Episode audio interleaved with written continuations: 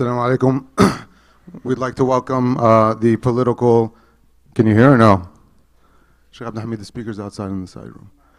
Uh, welcome Sami Hamdi, the political commentator, uh, who came all the way from DC just this morning. فليتفضل مشكورا. Let me help you out with that.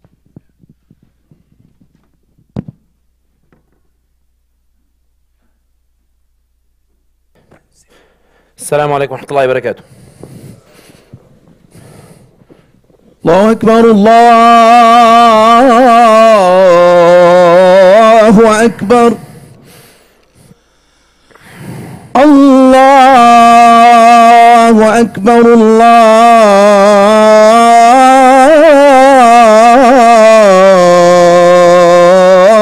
أكبر. أشهد أن لا إله إلا الله. أشهد أن لا إله إلا الله.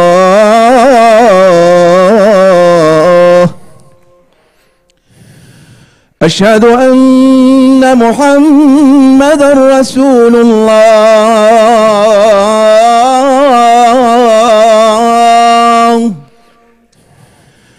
أشهد أن محمدا رسول الله.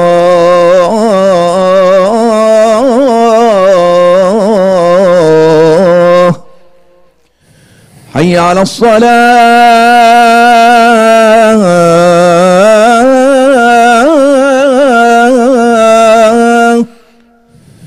حي على الصلاة.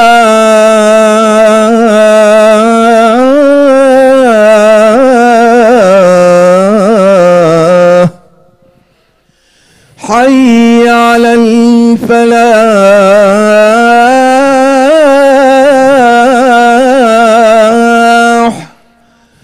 حي على الفلاح.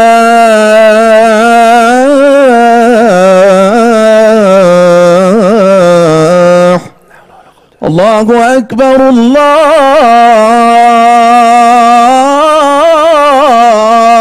أكبر. لا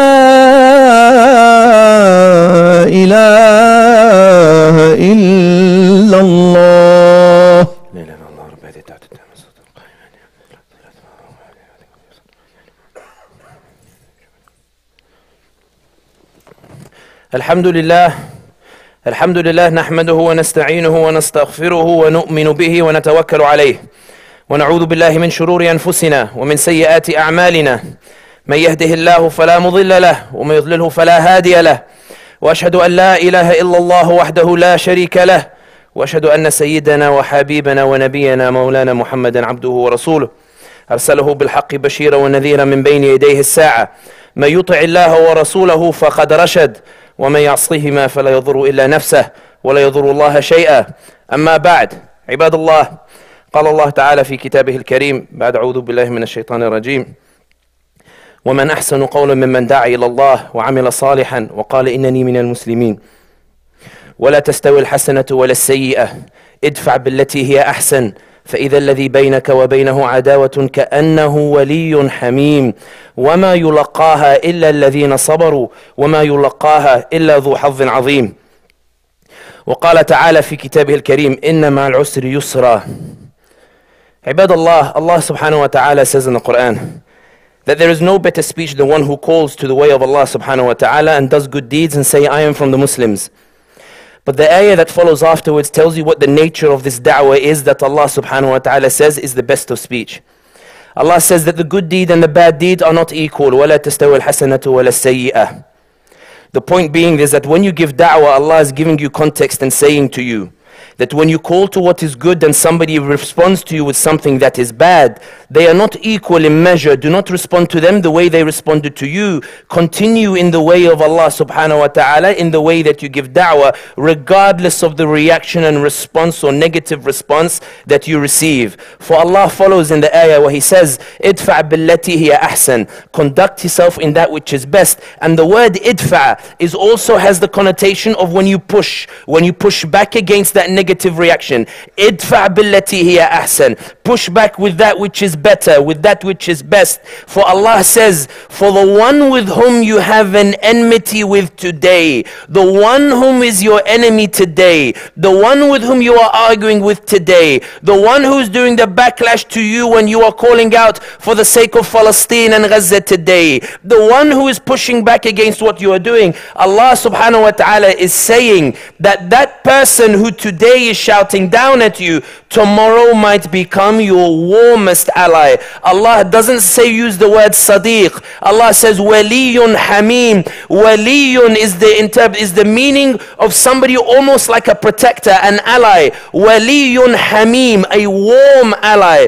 But Allah tells you who are the people who achieve this because many people read this ayah and they say okay da'wah is good but there are some people where da'wah doesn't work on them. Allah has responded to those critics when he says that the only people who achieve this where the other side finally sees the truth of the matter that you are speaking, Allah says, وَمَا يُلَقَّاهَا إِلَّا الَّذِينَ صَبَرُوا That the ones who achieve it are the ones who are patient. And note the meaning of patience here, the sabaru. Some Muslims, when they interpret patience, they assume that it means waiting. They assume that it means inaction. They assume that it means to sit and if it doesn't work the first time, be patient, something else will come eventually. Patience here means patience with the process, patience with the procedure, patience in your continuation of da'wah, perseverance in the da'wah. In that today you are calling for the rights and justice of Palestine, and today you are calling for that which is the haqq of Islam. Today they don't believe you, tomorrow they resist you, the third day they insult you, the fourth day they persecute you. Allah says, those who are patient, they will see on the fifth and sixth day where they turn around and they say, I see the truth of this matter and I regret the way I treated you before. The same way we're seeing in the Western world today that people are finally waking up to the realities of the suffering of the Palestinians and those in Gaza. We are seeing those who supported the apartheid and Zionist project. We're seeing them today coming out and saying, I recognize the right of the Palestinians as humans. That's as a result of the da'wah and the perseverance. Those who are patient with the da'wah, they found that those who yesterday were against the Palestinians, today they stand with the Palestinians. The reason why I give you that example, Ya Ibadallah, is to highlight that the state of the Muslim is one of constant da'wah.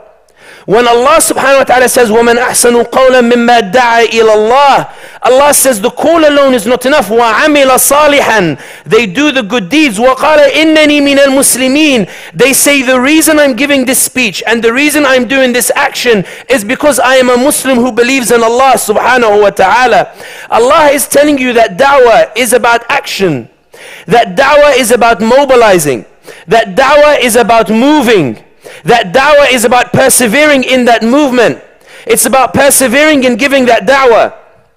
And the Prophet Muhammad sallallahu wasallam is the best example of this. There are many Muslims when they read the seerah, they brush over the first 13 years of the da'wah. We call it the period of the da'wah, the first 13 years. The reason being is that there are many who believe this period to have been a period of weakness. When in reality, when you look at it more clearly, you'll realize it was a period of spectacular strength.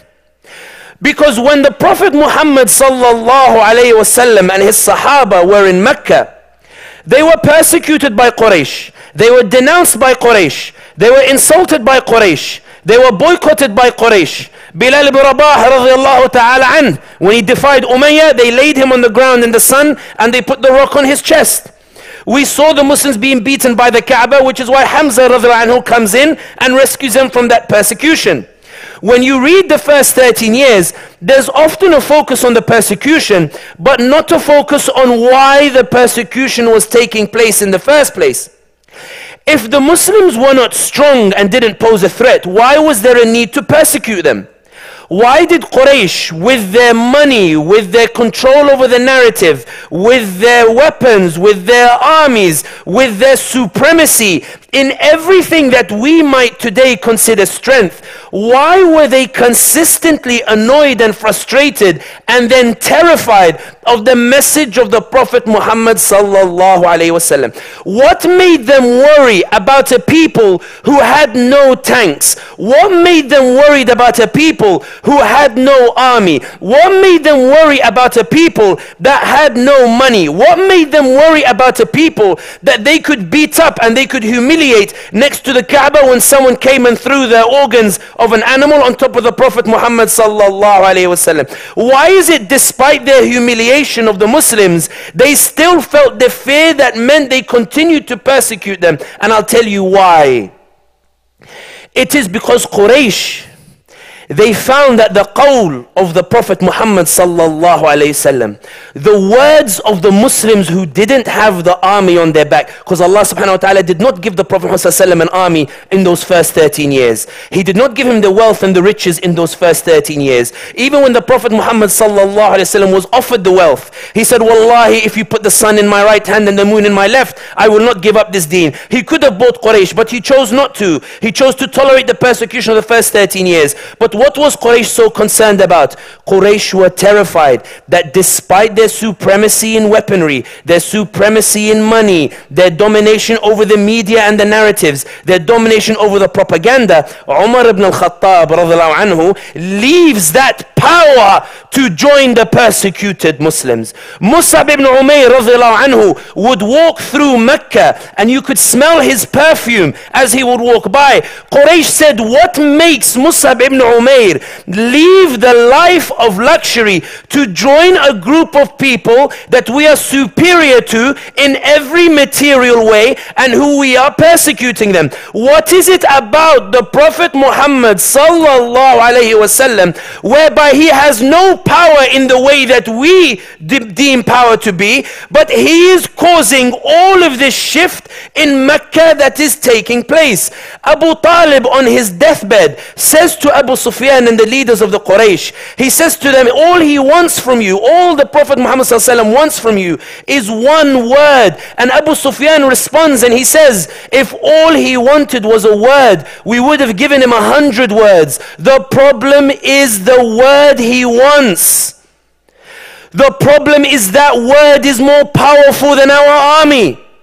That word is more powerful than our money. That word is making our elites leave our luxury to join him. They are abandoning the money to join the word. They are abandoning the army to join the word. They are abandoning the luxury to join these persecuted Muslims. When Ja'far ibn Abi Talib goes to Habasha, to Abyssinia, look how we interpret the first 13 years of the powerful life of the Prophet Muhammad sallallahu alayhi wasallam, who was never ever abandoned by Allah subhanahu wa ta'ala at any point during his life. The same way we are never abandoned by Allah subhanahu wa ta'ala at any point in our lives. When Ja'far ibn Abi Talib goes to Habasha, when he goes to Abyssinia, the Quraysh, you would think that if the Muslims are weak, let them go, we don't need them in Quraysh. No!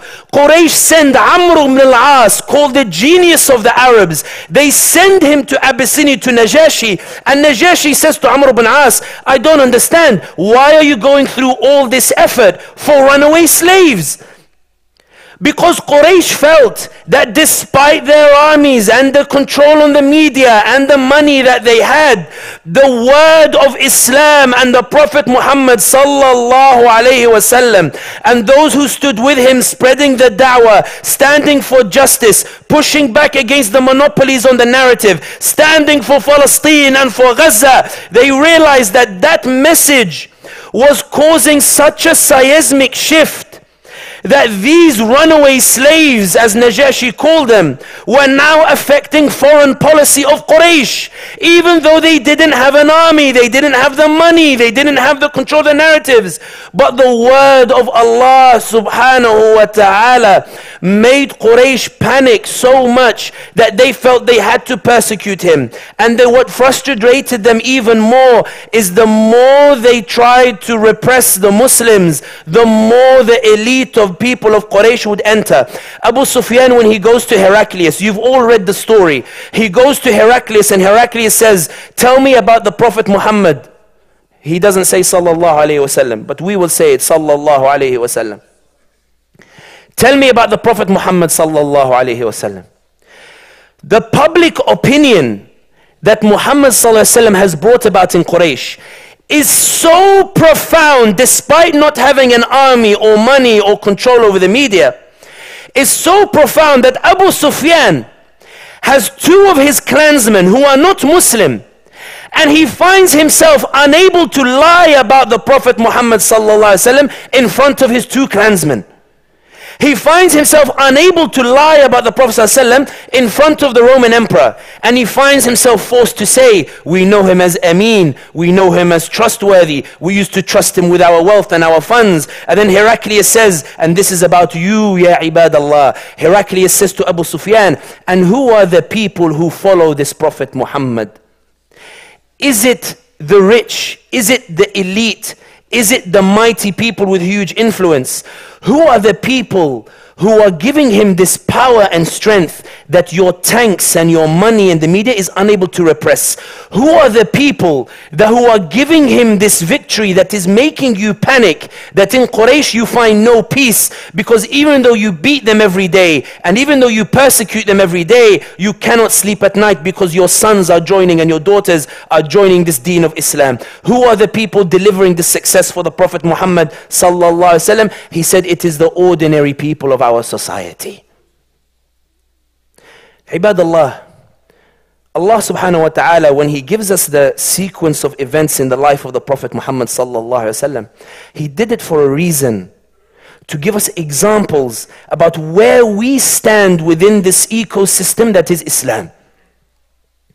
There are many Muslims who say that I will mobilize when I have power, that I will do something for Palestine when I have power that I don't have enough power to do anything and therefore it's useless A Muslim will read Surah Hud and they will go to where Lut alayhi salam says, قال لو أن لي بكم قوة أو آوي إلى ركن شديد Lut alayhi salam, the prophet, when his people come to oppress him, he makes a call out where he says, If only I had power or a powerful ally to resist you.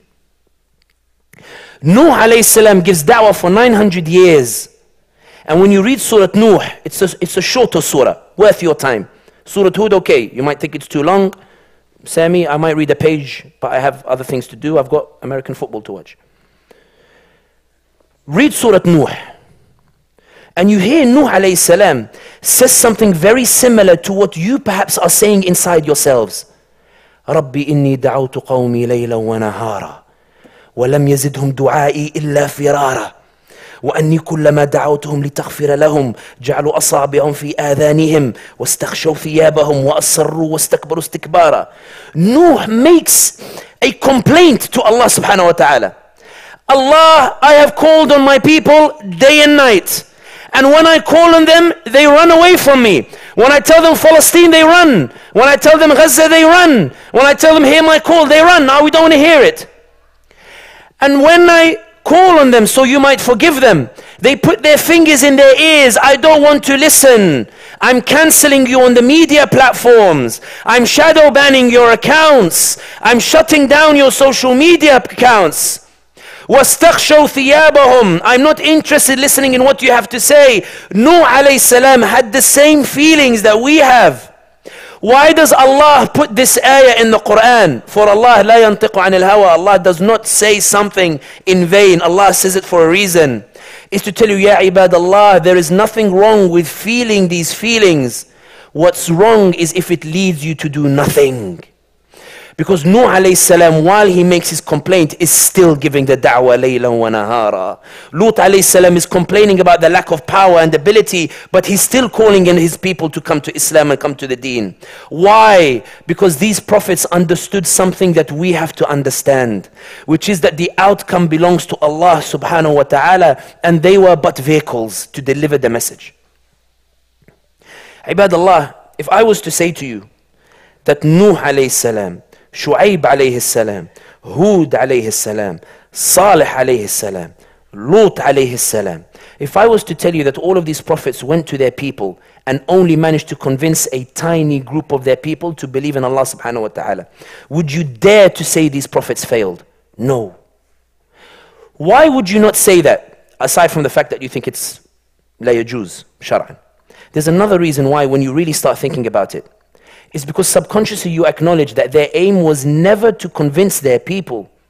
Their aim was to convey the message and be the vehicle that Allah subhanahu wa ta'ala had chosen for them. Because they knew that the outcome belongs to Allah subhanahu wa ta'ala alone. When the prophets before they die, they are given a choice by the angels. They say, Allah has offered you two choices.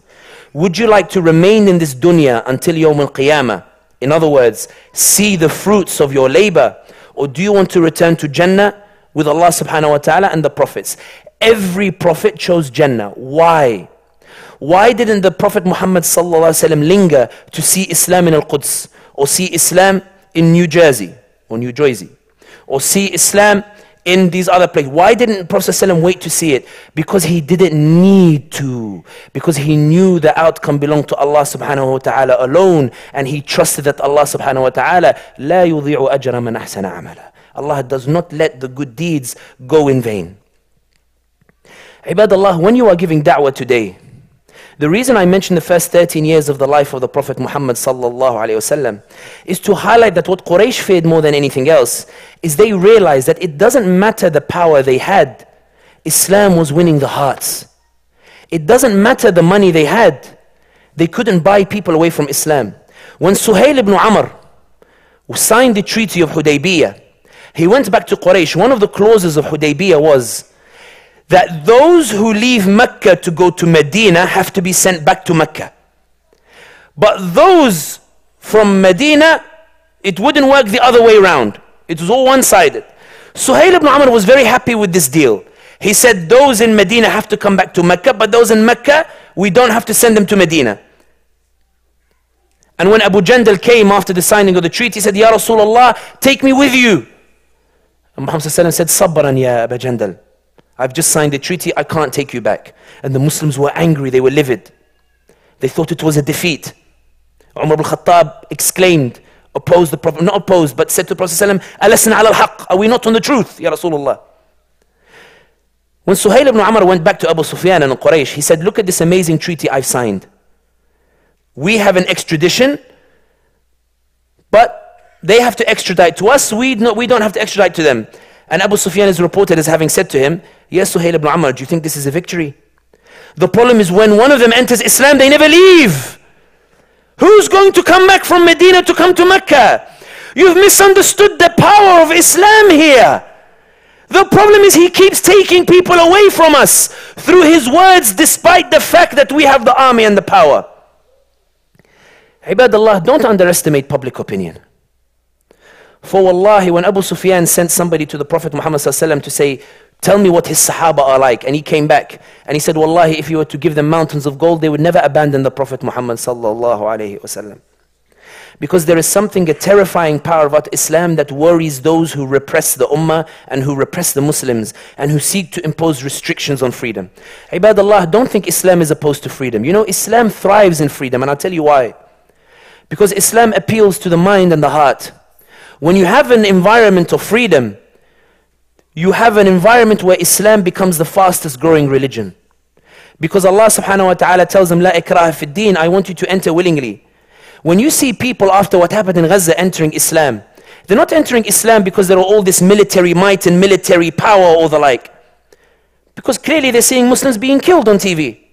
So what makes them enter Islam despite seeing that persecution?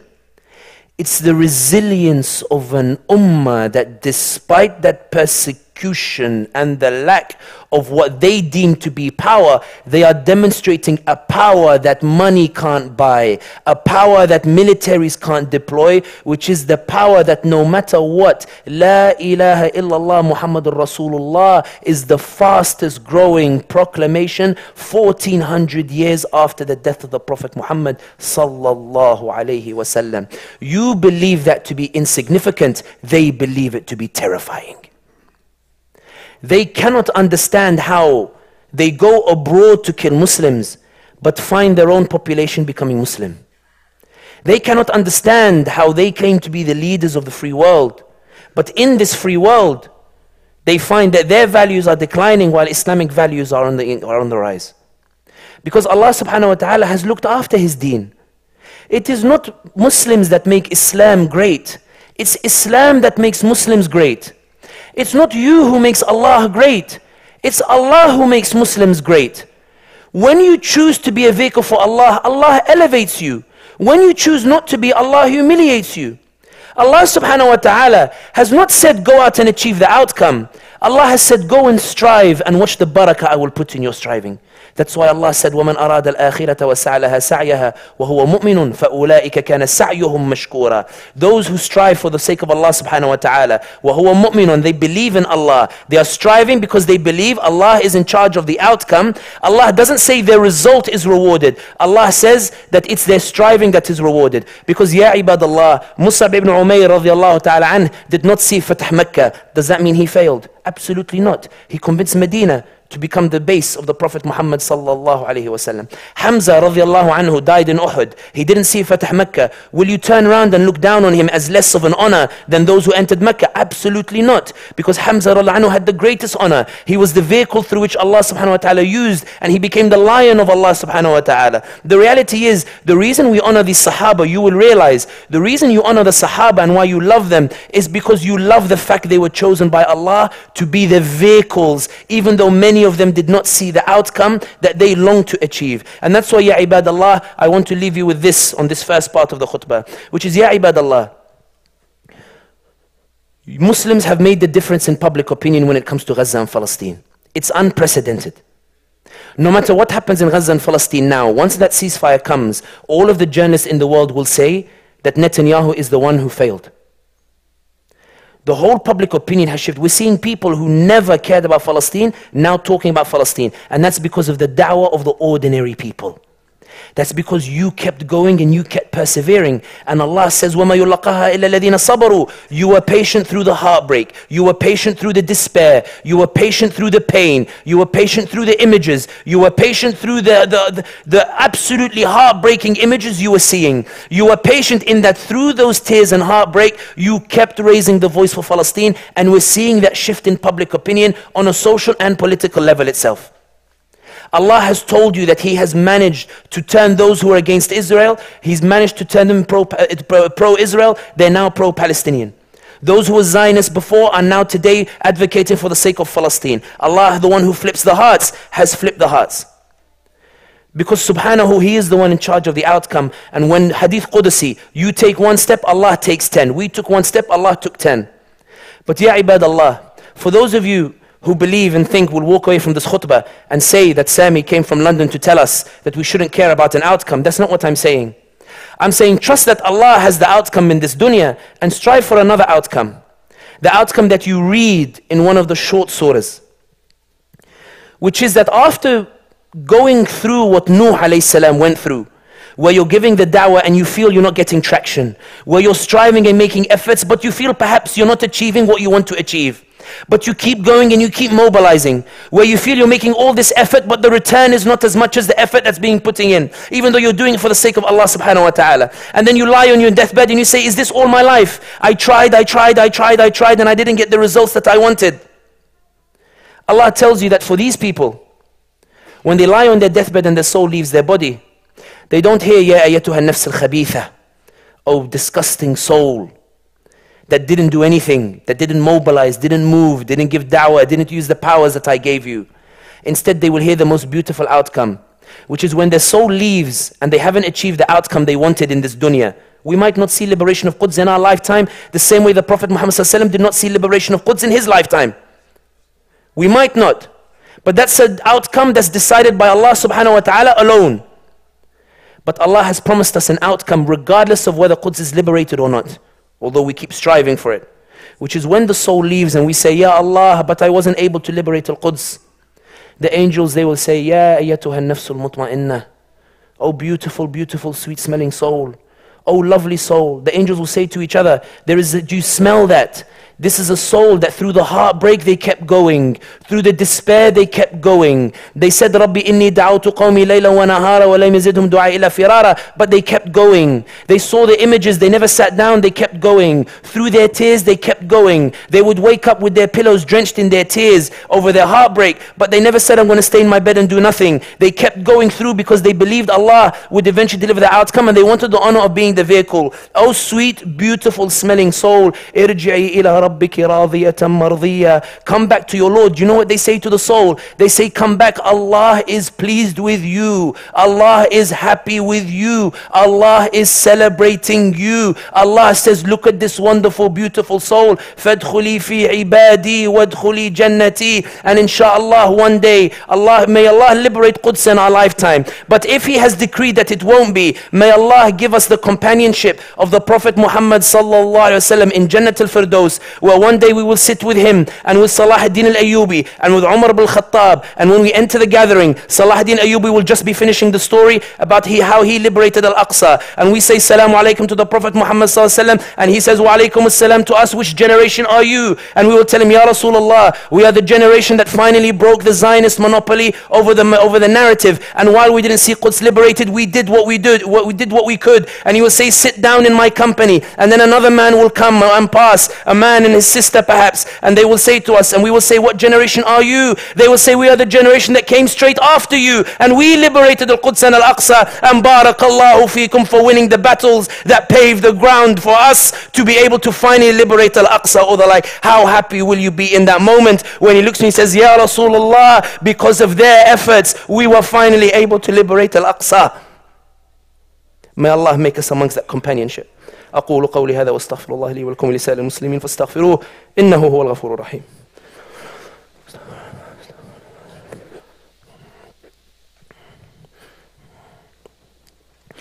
الحمد لله الحمد لله الحمد لله الحمد لله نحمده ونستعينه ونستغفره ونؤمن به ونتوكل عليه ونعوذ بالله من شرور انفسنا ومن سيئات اعمالنا من يهده الله فلا مضل له ومن يضلل فلا هادي له واشهد ان لا اله الا الله وحده لا شريك له واشهد ان سيدنا وحبيبنا محمدا عبده ورسوله عباد الله remember these words remember that Allah subhanahu wa ta'ala is in charge of the outcome and ya عباد الله is there any being better than Allah subhanahu wa ta'ala to be in charge is there anyone worthy of trusting other than Allah subhanahu wa ta'ala if Allah says that he has it sorted is there anybody better to trust than Allah subhanahu wa ta'ala in order with the affairs and the outcomes of this ummah so ya عباد الله may Allah make us the vehicles for the change he is going to bring about may he honor us to be the vehicles for the outcome that He has already decreed. May Allah allow us to witness the outcome that He has already decreed. May Allah subhanahu wa ta'ala make us amongst the celebrated in Jannah. May Allah give us the best of outcomes where we are the nafsul mutma'inna. May Allah subhanahu wa ta'ala elevate our status in this dunya and the akhirah.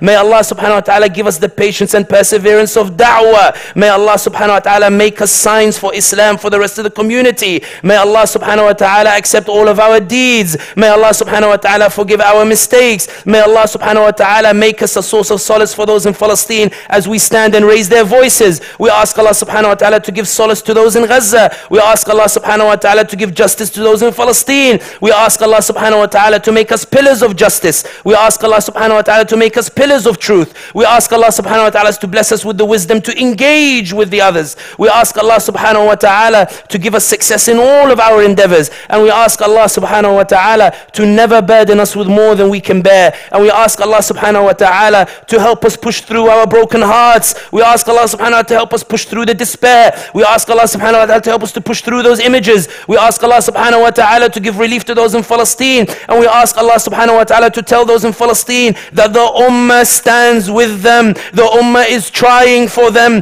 The ummah is doing what it can for them. We ask Allah subhanahu wa ta'ala to elevate our powers and capabilities for Palestine. We ask Allah subhanahu wa ta'ala to amplify our voices. We ask Allah subhanahu wa ta'ala to allow us to make the difference. We ask Allah subhanahu wa ta'ala to deliver His justice swiftly. We ask Allah subhanahu wa ta'ala to liberate Al-Aqsa. And we ask Allah subhanahu wa ta'ala to remind this world that in the history of mankind, whenever the Jews were persecuted by the anti-Semites, they found haven amongst the Muslims every single time, whether when they fled the Spanish Inquisition, whether when they fled the Holocaust, whether when they fled the Warsaw Ghetto. We ask Allah subhanahu wa ta'ala to give us the eloquence to remind this world that the people of justice over the past 1400 years were always the Muslims. The parables of coexistence were always the Muslims. The Jerusalem of Europe is Sarajevo when it was under the Muslims. The, the parable of coexistence Andalusia when it was under the Muslims. We ask Allah subhanahu wa ta'ala to remind us of our own history, to make us appreciate our own history and to make us accept that identity and embrace it wholeheartedly. And we ask Allah subhanahu wa ta'ala to give victory for this ummah, to unite it and elevate it and make it the example for this world that is in desperate need of a just global order. اللهم اهدنا فيمن هديت وعافنا فيمن عافيت وتولنا فيمن توليت وبارك لنا فيما أعطيت وقنا واصرف عنا شر ما قضيت اللهم إننا نسألك الفردوس وما قرب إليها من قول وعمل ونعوذ بك من النار وما قرب إليها من قول وعمل. ربنا اغفر لنا ذنوبنا ربنا اغفر لنا ذنوبنا وإسرافنا في أمرنا وثبت أقدامنا. ربنا اغفر لنا ذنوبنا وكفر عنا سيئاتنا وتوفنا مع الأبرار وارض عنا يا ربنا وادخلنا الجنة يا ربنا. برحمتك يا عزيز يا غفار عباد الله رحمكم الله. إن الله يأمر يأمر بالعدل والإحسان وإيتاء ذي القربى. وينهى عن الفحشاء والمنكر والبغي. يعظكم لعلكم تذكرون. فاذكروا الله العلي الجليل يذكركم وادعوه يستجب لكم. ولذكر الله تعالى أعلى وأولى وأهم وأتم وأعظم وأكبر. أقم الصلاة.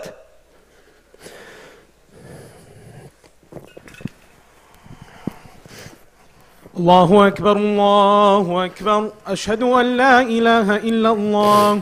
أشهد أن محمدا رسول الله.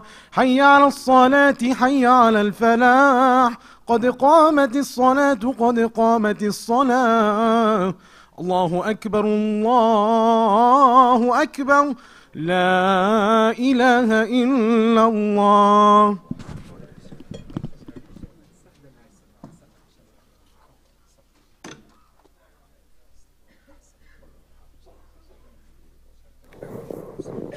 استووا واعتدلوا استووا سووا صفوفكم وسدوا الخلل make your line straight don't leave gaps pray as if it is your final prayer for wallahi only Allah knows when we will meet him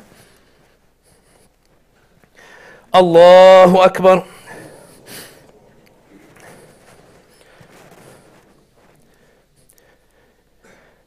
الحمد لله رب العالمين الرحمن الرحيم مالك يوم الدين. إياك نعبد وإياك نستعين. اهدنا الصراط المستقيم. صراط الذين أنعمت عليهم. غير المغضوب عليهم ولا الضالين.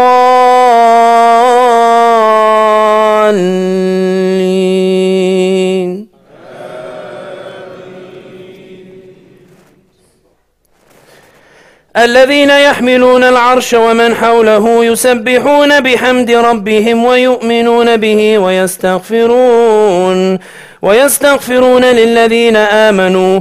ربنا وسعت كل شيء رحمة وعلما. فاغفر للذين تابوا واتبعوا سبيلك وقهم عذاب الجحيم. ربنا وأدخلهم جنات عدن التي وعدتهم ومن صلح من آبائهم وأزواجهم وذرياتهم إنك أنت العزيز الحكيم. وقهم السيئات ومن تق السيئات يومئذ فقد رحمته وذلك هو الفوز العظيم. الله أكبر.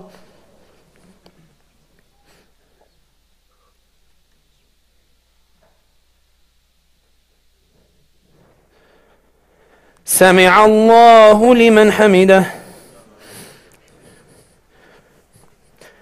الله أكبر اللهم اغفر لنا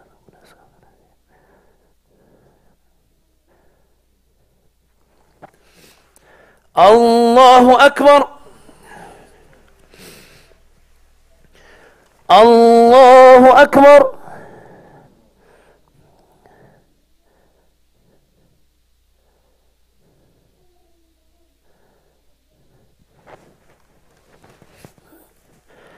الله أكبر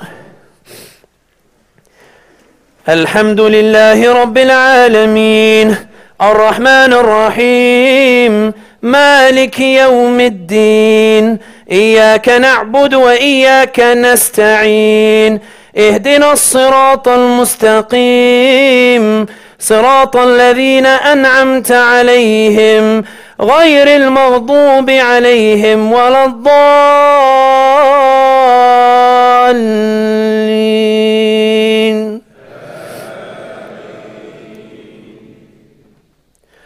قل هو الله احد الله الصمد لم يلد ولم يولد ولم يكن له كفوا احد. الله أكبر.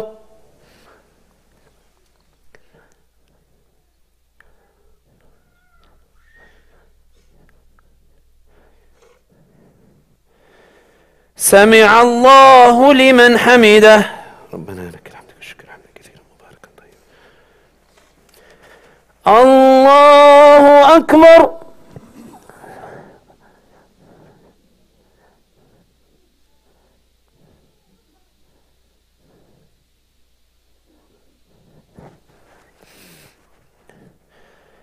الله أكبر. الله أكبر.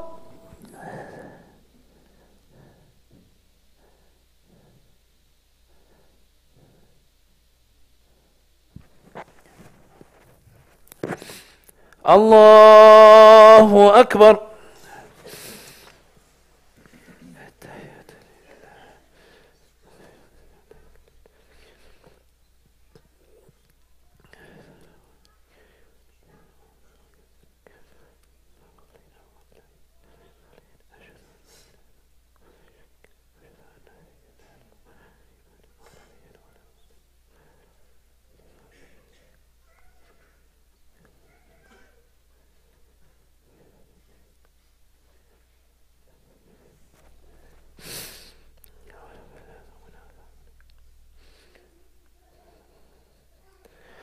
السلام عليكم ورحمة الله السلام عليكم ورحمة الله